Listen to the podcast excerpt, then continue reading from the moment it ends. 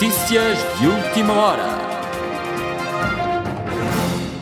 Interrompemos a programação normal deste podcast para fazer um anúncio especial.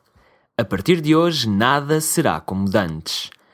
Depois do lançamento do quarto episódio, começámos a receber pedidos para incluir mais diálogos no nosso podcast.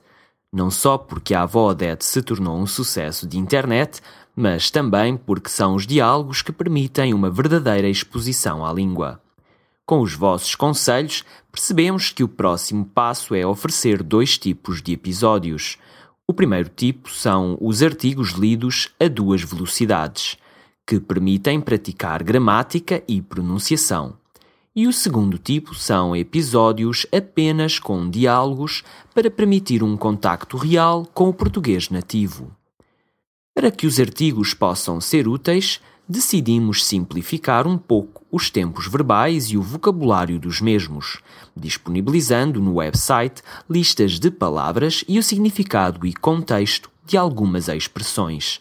Em relação aos diálogos, não se preocupem, pois eles não servem apenas níveis mais avançados.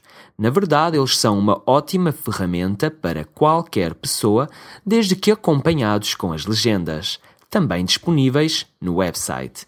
De volta ao estúdio, entrego a emissão a Joel Randall. Obrigado, Rui. Estou entusiasmado com estas mudanças. Eu também gosto dos telefonemas e acho que podemos ajudar mais pessoas com dois tipos de episódios diferentes.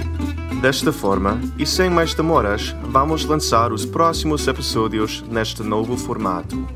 E não se esqueçam, ouvir um português falar é a melhor forma de estudar.